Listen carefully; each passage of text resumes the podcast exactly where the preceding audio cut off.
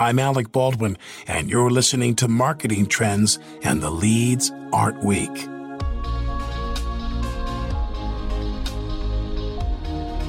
Welcome to Marketing Trends. I'm your host, Jeremy Bergeron, the Vice President of Media Strategy at Mission.org. And this is the show where twice a week you'll get VIP access into the hearts and minds of some of the most influential marketers in the world. On Marketing Trends, we'll do two things. We'll go deep on a human level, and we'll go even deeper on the nitty gritty of what makes for the most successful marketers and strategies today. I'm glad you're here. Now let's get into it.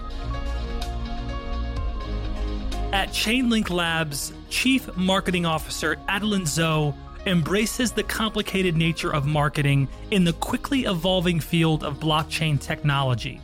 She also leans into the idea that technology like blockchain can have a major impact on often forgotten parts of the world.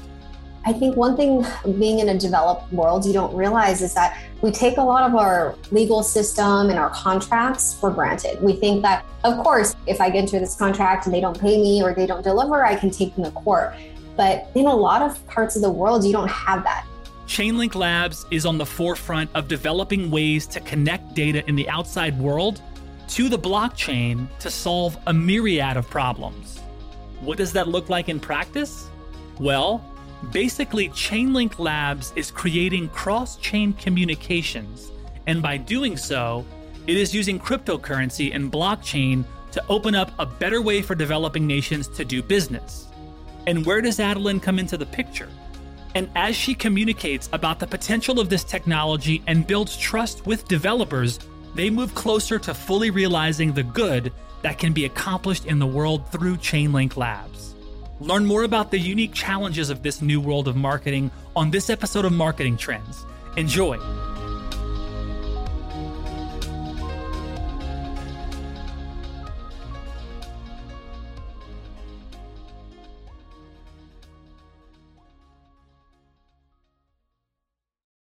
Your content is at the heart of what you do.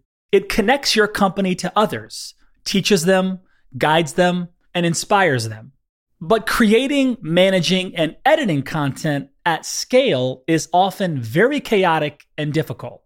Empower your content teams with Brightspot Content Management System, made specifically for marketers and corporate communications leaders. No more waiting for a developer to have to piece things together.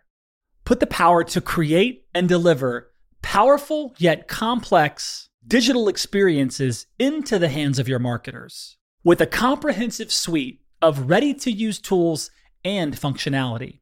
Bring a bright spot to your tech stack, your customers, your team with the Brightspot content management system.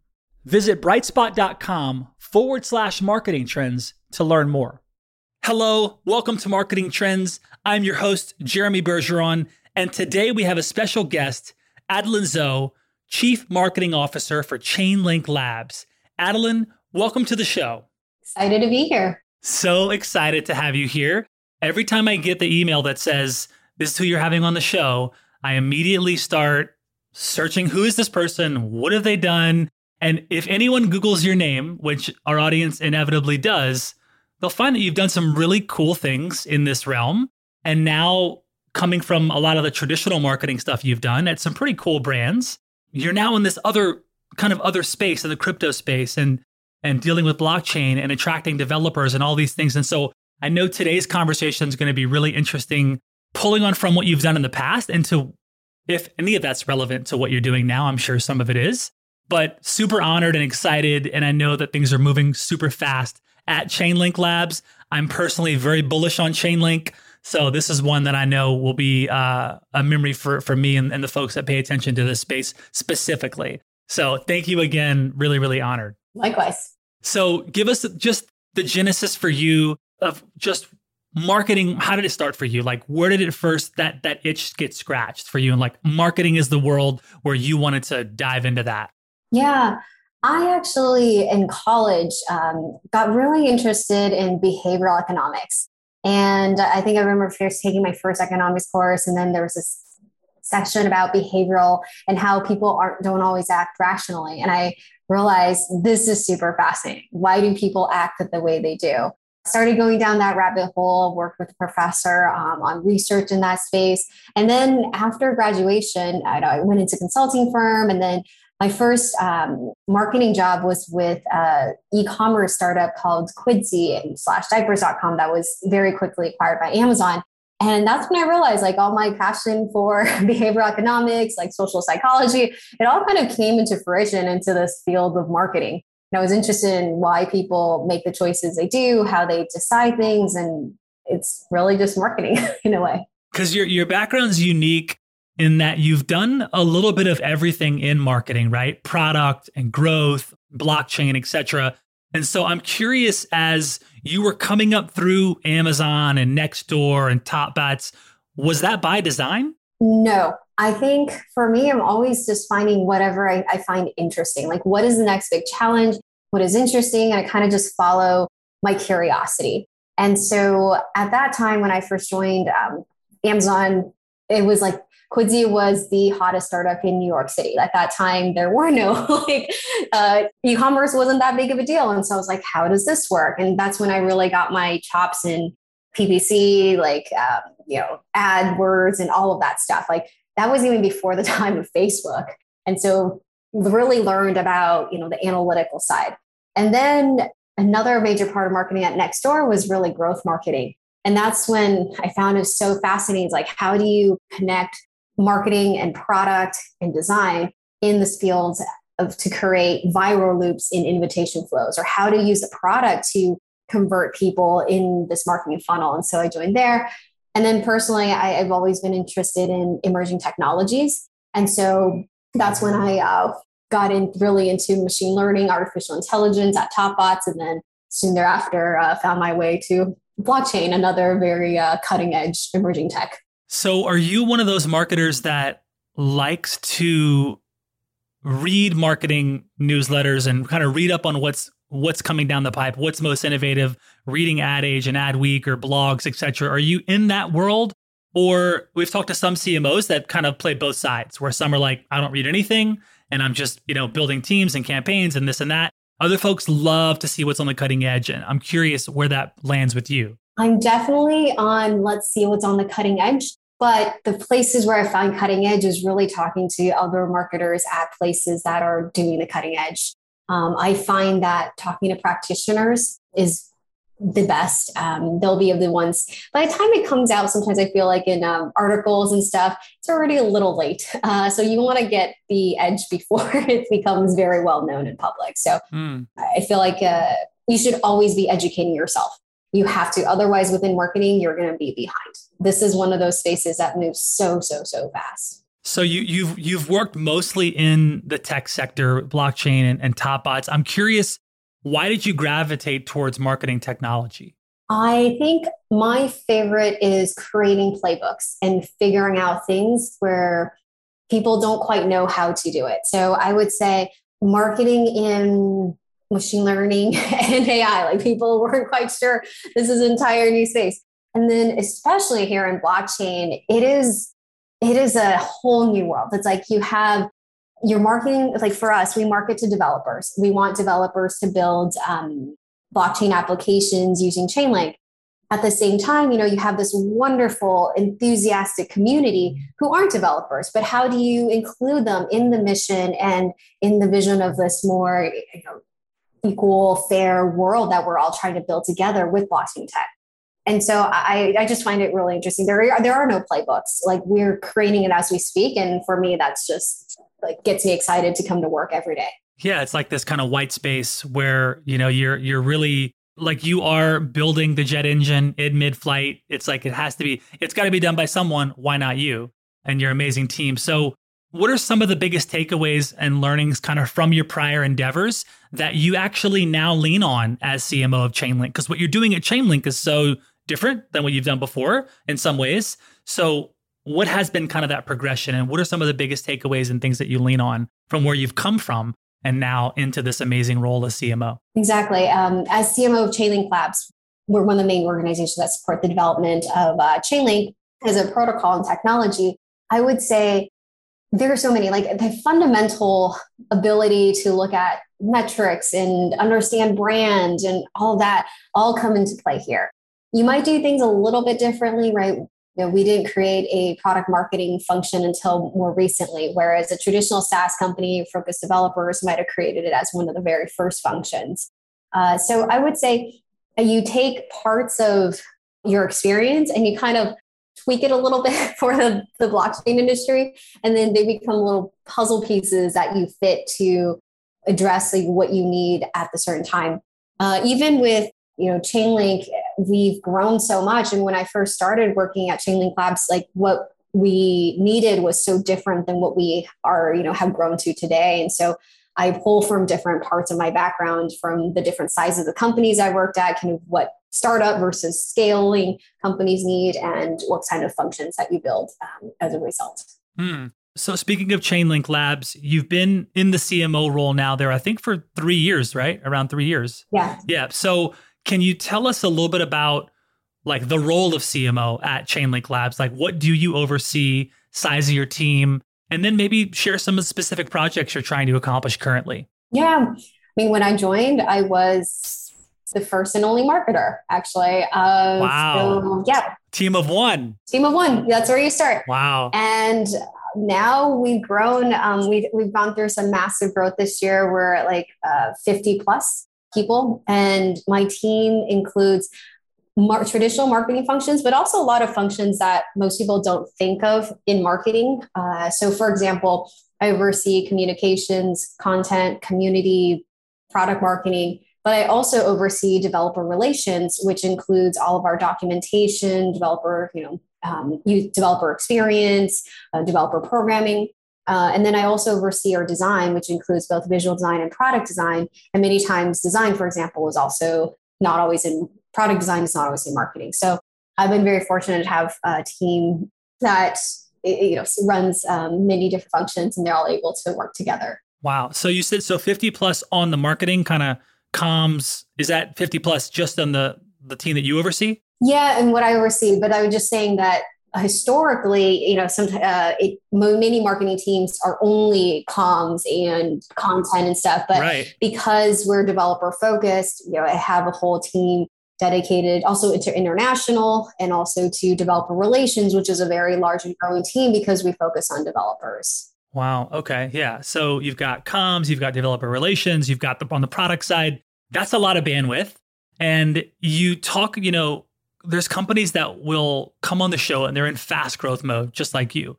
And you touched on this a little bit before we we started here, and I want to hear your thoughts about, you know, hiring and growing the right team yeah. at the right time while keeping the culture of what you have at Chainlink Labs so close to the chest and so it's so it's so critical to keep and maintain that culture mm-hmm. talk us through that a little bit of, of hiring and growing a team and then keeping that culture as it should be as you grow to 50 100 however more people you keep adding to the team yeah no this is something we think about even from the highest levels you know from our you know our executive team all the way down is like how do we maintain culture because that's what keeps it all together like people are the bedrock of what we do I would say for us, I mean, when we hire, we hire for people who embody a lot of the characteristics that we look for. So it starts with this recruiting and screening. Um, and then you know, we have a whole series of onboarding to make sure that everyone's clear about what our values are um, and what we, what you know, the expectations that we you know set.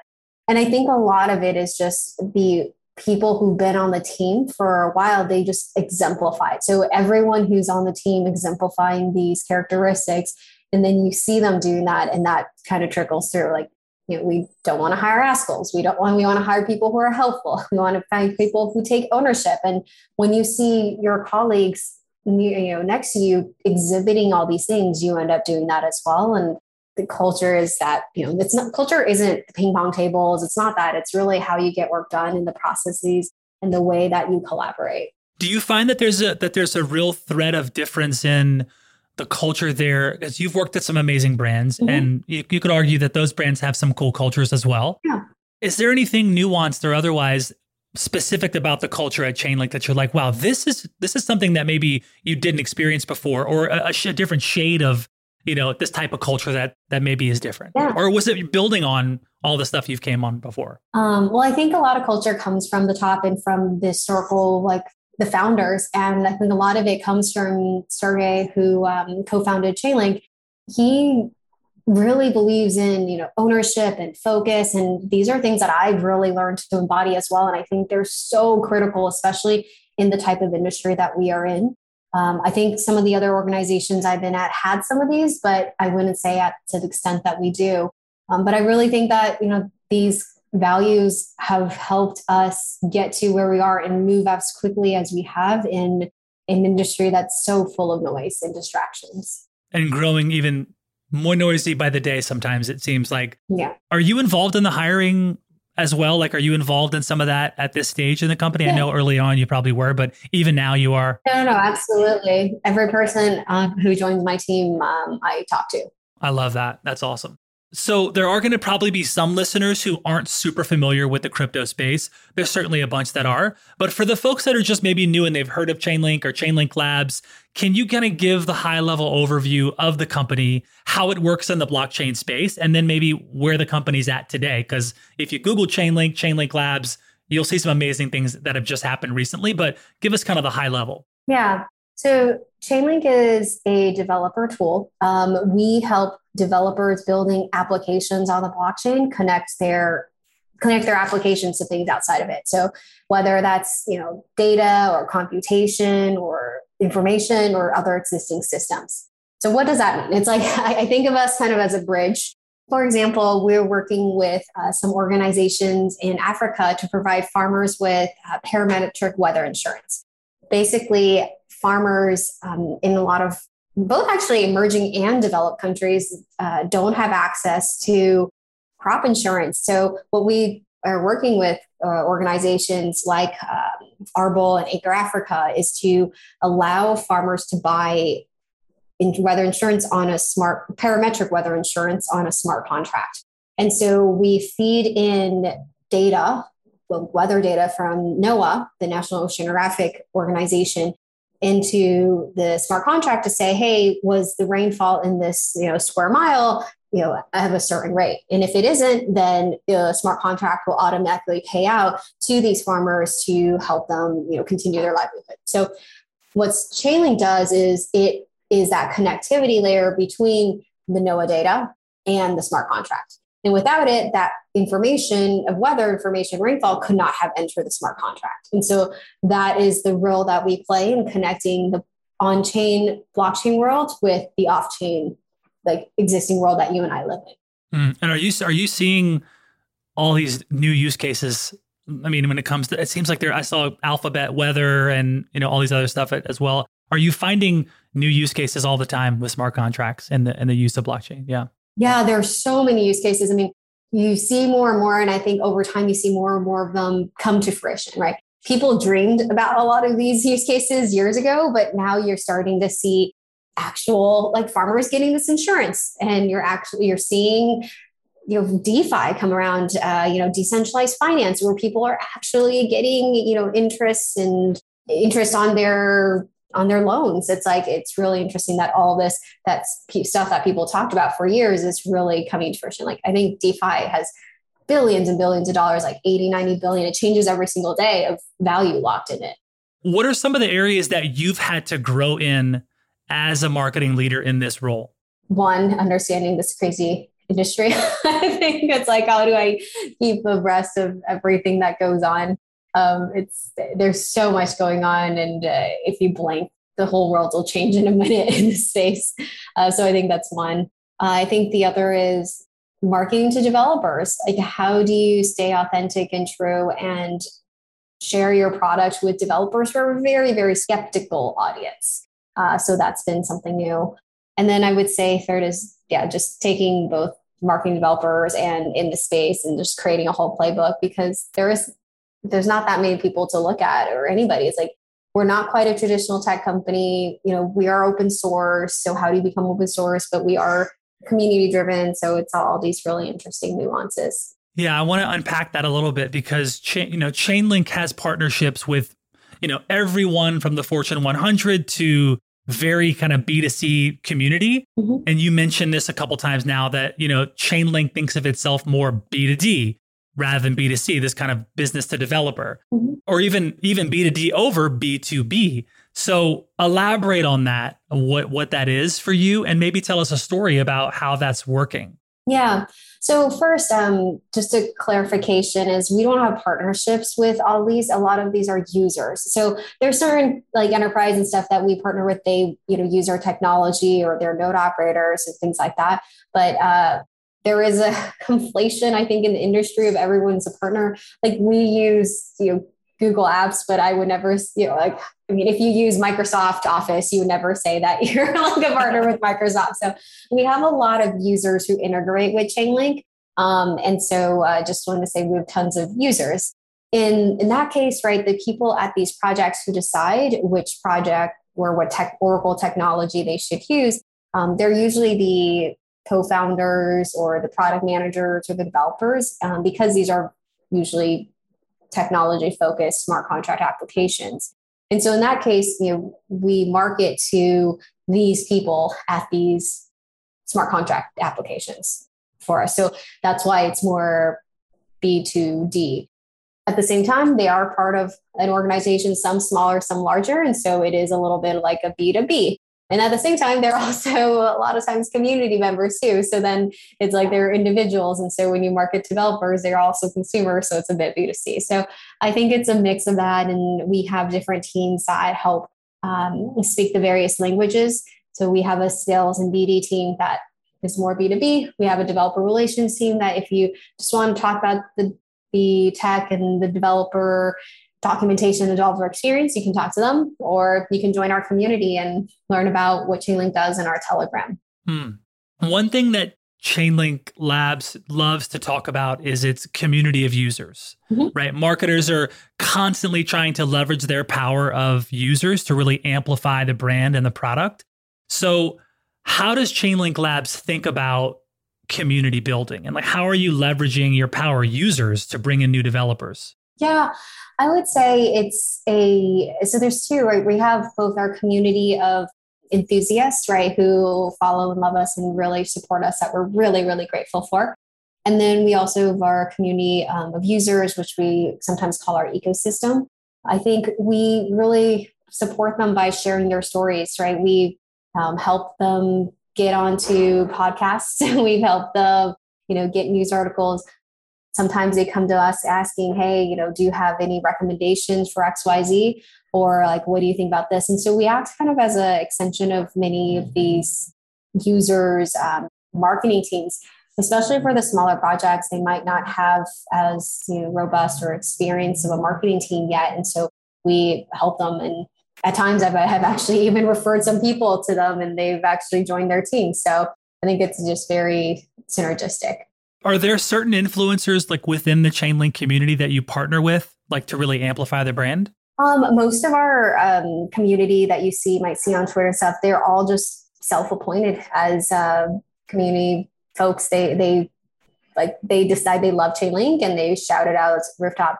We do have a a formal program called the Chainlink Advocates Program, and these folks um, are all around the world and they help localize Chainlink in their communities. They'll translate content, they'll host local meetups whenever we can again, uh, and they really help bring Chainlink into you know, their local areas. Speaking of, of these developers, Chainlink has a very interesting grant program. I saw this that's kind of designed to help provide resources to developers to really build and design new tools, which I love. And I think that's one way you can certainly cultivate that relationship. From a marketing perspective, how integral are programs such as that grant program when it comes to really building brand loyalty and developing those avid users? I think it's really helpful because we, you know, we want to support people building, right? Um, especially in this nascent environment. So, how do we get people to build? And again, Chainlink being open source, uh, grants are part of that, right? Many open source projects, you have grants to help get people to um, contribute to the community in different ways. Uh, and to your question of examples of the successful ones, I mean, the Acre Africa and Arbol one I mentioned, uh, they were a grant recipient to help bring this uh, parametric, you know, weather insurance for farmers. Um, the grant program has done a lot to help with um, integrations with different blockchains. So Chainlink, you know, uh, is on a certain blockchain and so many other blockchains. Like I want Chainlink on my blockchain. And so to help speed up that process, we have grants to to developers to help port over and build that integration as well. So we have grants for all types of different things.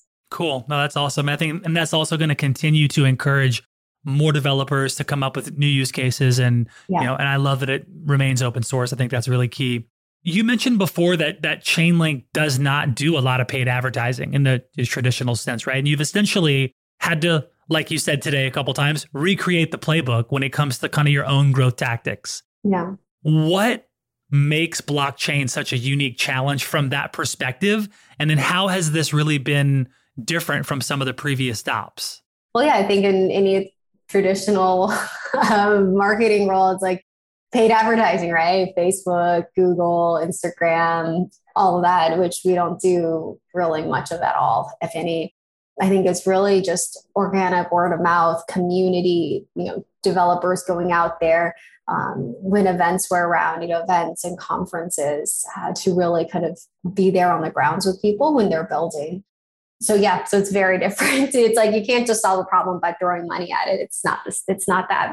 People don't follow you because you see an ad. It's really it's because they resonate with your vision and your brand. Yeah, it's and especially in the developer community where authenticity and trust is so is so important and so key. Yeah, and you don't have a big window you, know, there's such a there, there's such a different sort of human being, and I love it. I I have several friends that are developers and and was part of launching coding boot camps and just such an affinity for the, the dev world. Mm-hmm. And you really got to get that part right. You really got to build trust right. And you got to show that community that you're here for the long term and you're providing those resources and you're giving them the opportunities to to play on the canvas, right? And create new use cases and really make an impact. Things like that seems to run through the fabric of Chainlink. If you look at the brand, it's like trust and authenticity is there.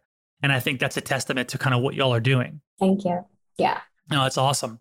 What channels are you currently experimenting with? Like, which ones are kind of your go tos? Well, we have the traditional, I guess, social media channels, right? We want to be where our community is.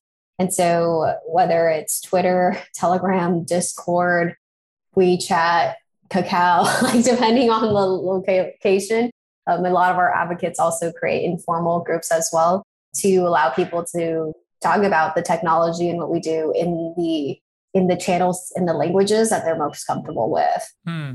So, what about uh, experimenting? Are there anything you're experimenting with in terms of channels? Uh, we're constantly experimenting with new things. I would say, uh, you know, we're starting to build out a growth marketing function. We recently built out a product marketing one. I think we're we're trying out a lot of things um, as we recreate this new playbook. Maybe backwards compared to some uh, traditional marketing organizations, uh, but always like those puzzle pieces. Always trying to put them together and see what works. Yeah.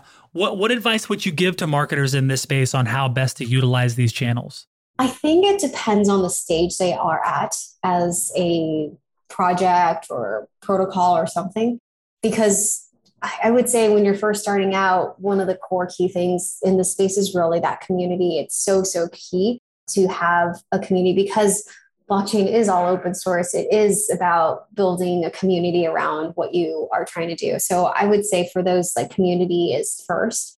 Um, and then from there, different projects have different ways. Like they some go influencer route, some go like developer grants route, some go some might go paid advertising route. Uh, it depends. And so uh, then you kind of start going your own direction. But I would say most of them start out with a really good core group of community. What about just metrics and KPIs? Because I know you, you've stressed in the past that you know blockchain is so different from traditional marketing and, and the things that you're using. But what is what does success look like in the channels that you play in? Mm, I think it's in a way it's similar to traditional marketing, like what kind of engagement you have, how many, you know, what kind of followers you have, what is your brand reach. Um, so some of like I think all of those depending on what we're trying to measure. And then for us, we also care about because we're a developer tool, it's like you know how many developers are building with us you know how the developers think about our documentation the quality of it um, things like that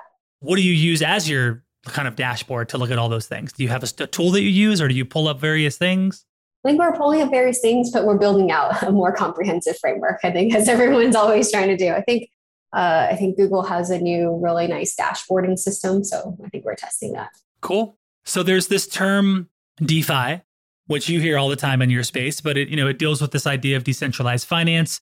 Do you think that that finance just is finally at the point where it's ready to just continue to be fully disrupted? We see a lot of disruption in the space, and if we look at it by metrics of how much money is being being spent on DeFi, I think we we see that there is definitely a lot of disruption happening, like billions and billions of dollars. I, I don't even know what's the latest now that we see. Be astronomical, yeah. Every time you check. $85 billion locked as of right now, USD in this space and only going up. Wow. So, you know, we see all different types of things being built with the lending protocols, yield farming, all of these different things, mm-hmm. um, payments, you know. So I think it's super, super exciting. So you, you just released a white paper that deals with Chainlink 2.0. Can you tell us a little bit about this? Like, how does this really push DeFi forward? Yeah. So we released a white paper, our first one in 2017, and it really listed out what Chainlink was going to do, like the Oracle protocol and how you know Chainlink functions. And we're really proud to say that we accomplished like almost like everything that we said that we set out to accomplish. Um, I think that's just the quality of what we do at Chainlink. It's like we say something and we will do it and we achieve it. And so the white paper 2.0 released uh, was really just a was a way to show like this is where we're going in the next couple of years. This is where we want to be. So one of the main things that we talk about there is this concept of a hybrid smart contract. Uh, right now, a smart contract, which is an application that has you know computer programming in it that says if X happens, then Y will happen. Like if X, then Y will be triggered. This is you know what powers a lot of all the DeFi. Like if you know this price of this asset goes to this, then Y will happen. So, or like in the sense of our weather insurance, if the rainfall in this square mile is X, then you will pay out Y. And so, what we're doing with this hybrid smart contract um, idea is these traditional smart contracts weren't aware of the outside world. They couldn't communicate. They didn't have information on the weather or the asset, like the value of an asset or the you know location, GPS location of something. And so, what you really want is to have a hybrid smart contract enabled by Chainlink that is both on the blockchain, that communicates with everything, that has all the securities and the greatness of the blockchain, and also the outside world, which is connected through Chainlink. And this hybrid smart contract, you know, we can not only connect it to your smart contracted data, but also power additional computation off chain to allow for more privacy, you know, faster transactions, um, whatever you need, um, especially as it comes to more complicated smart contracts or even enterprise use cases. Who is the godfather or mother of hybrid smart contracts? Um, I mean, that's a term that Chainlink created. Wow. Yeah. I think that's that's all that's also brilliant, and it's going to allow more folks to sit at the table and play in yeah. that in that space. That's that's really cool. Um, oh, and on the Godfather whatever godmother i would say. It's really the the research team. Uh, we have a really really smart research team uh, headed by Ari Juels chief scientist. He was a chief scientist at rsa um, huge security organization and also professor at cornell. So them and we have multiple like a whole research team dedicated to think about this. So i would give them credit. That's amazing. I'm curious, you wrote an interesting piece about the future of NFTs. Mm-hmm. We've seen them explode in popularity over the last six months. What is the state of NFTs currently? Like, how do you see them growing? And then I'm curious from a marketing perspective, like, what is your strategy moving forward with them? Yeah, I think NFTs have been really popular because, I mean, they're fun, right? They're like, they have fun names, they're meme like friendly. They like who wouldn't want to own like a pudgy little penguin or like a you know a rock or something? I don't know something. I feel like, however, a lot of the NFTs we find right now, uh, we think are still limited. I, we think there's a lot to that, but what we've been working on the NFT side is this thing called um, adding randomness to an NFT, and then also adding um, connectivity to other information with NFT. So, for example, like NBA Top Shot, like you could add a system so that as the player wins, you know, some different award, like a rookie of the year, or they make X number of shots, that NFT can dynamically change. So you can have dynamic NFTs, and that's like so much cooler. So it's like having a baseball card that will grow and change over time. And that's what we think is really going to be the future of NFTs. Wow. See, I I love that. That's that's exciting. You've helped author two books now. Can you tell us kind of a little bit about the inspiration behind those pieces and like what was the creative process in like writing those books? Oh, yeah, I wrote a book when I was, uh, you know, when I was working in the machine learning AI space, and the book was uh, applied artificial intelligence, um, and it was a handbook for business leaders on how do you use machine learning in your businesses.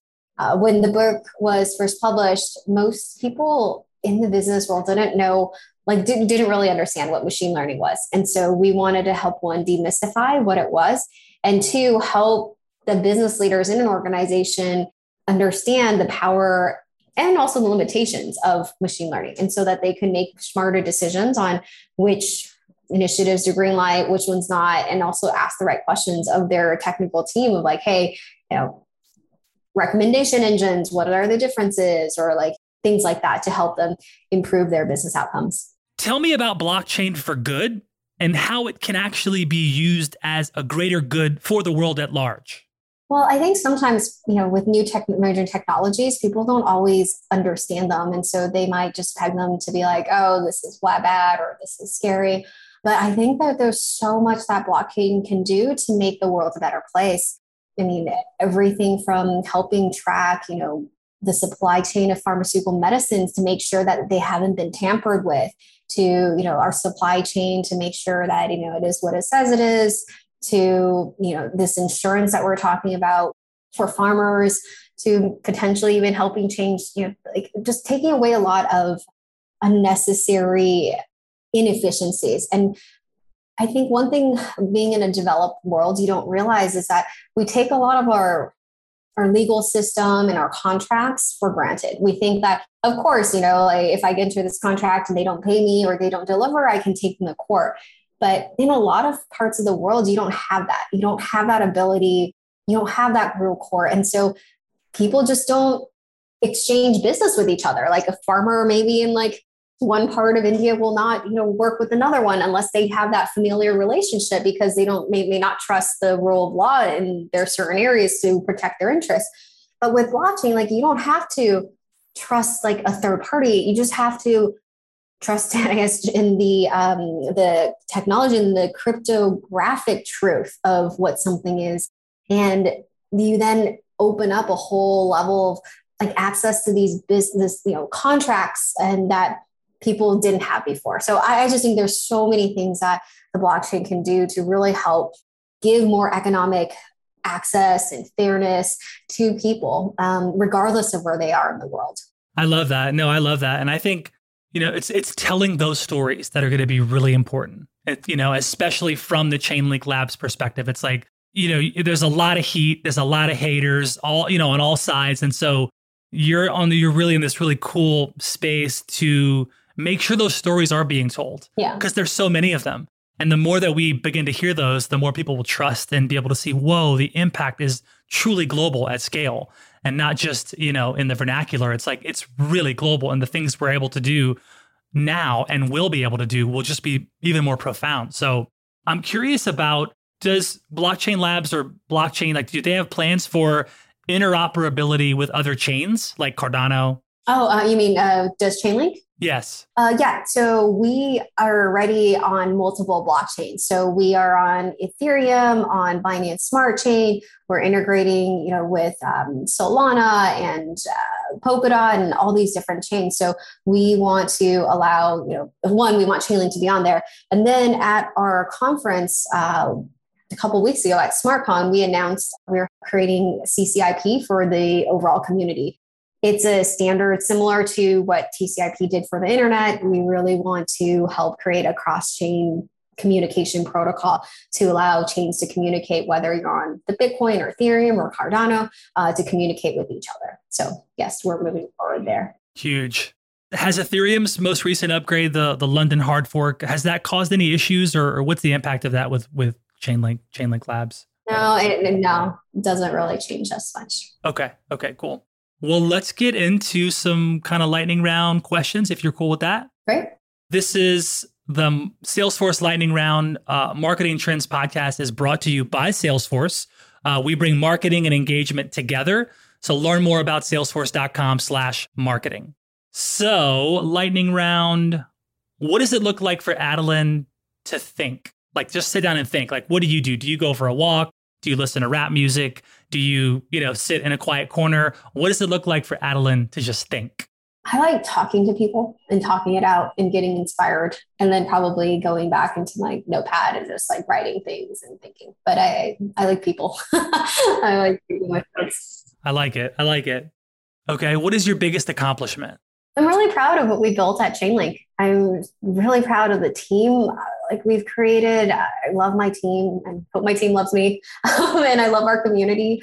Um, they could be crazy and wacky at sometimes, but uh, I think they're amazing and I'm really proud to be part of it. What's one thing you like to do for fun? I think I just like watch Netflix and chill. I'm so like zoned out by the end. I recently watched this new show um, called Superstore. I actually love it. It's like this, uh, it's kind of like The Office, but in like a Walmart equivalent and the craziness that the shenanigans they do. So I would just say, just brainless TV shows. You just gave me a good show. Is that on Netflix? Yeah, it's on Netflix. It's great. Okay, sweet. I know what I'm checking out tonight. Thank you. When it comes to marketing, what's your one non negotiable? I guess maybe for my team is they have to know who their audience is and what they're doing. Like they don't know what their goal is and who their audience is, nothing's going to work. If you weren't in marketing, what would you be doing? Hmm. Did consider van life at one point. yes, I could totally see you crushing van life, Adelyn. Best advice for a first time CMO? Get an advisor who's a seasoned CMO. I love that. Awesome. Cool. Well, that's all I got. This was really awesome. I mean, I I appreciate the role that you play in the field that you're playing, Adelyn. So I think this is exceptional. And you know, a lot of CMOs will tune into this and hear, like, okay, well, how does a CMO enter into a world that's not the most easy to understand and play uh, and win and continue to kind of build momentum? So, congrats. And it's been an honor. Thank you for taking time. I know you're busy as heck. So, thank you for being on the show. Well, thank you for having me and thank you for being so positive, Jeremy.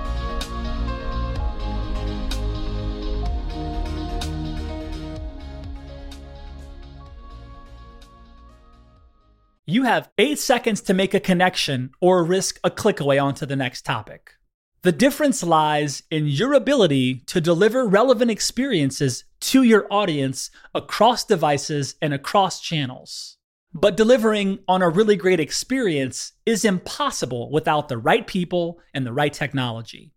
You've got the right people, but your technology choices will make or break someone's experience with your brand.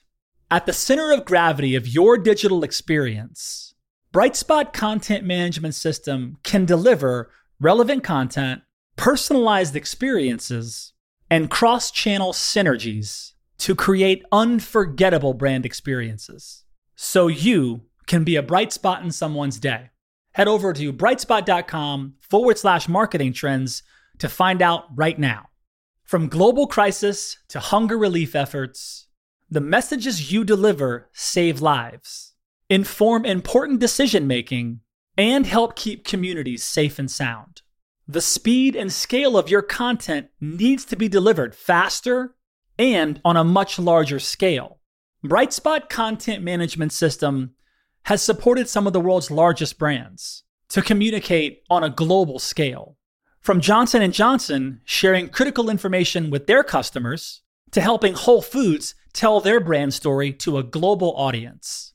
Brightspot is designed to handle rapid iteration and personalized messages to those you care about most.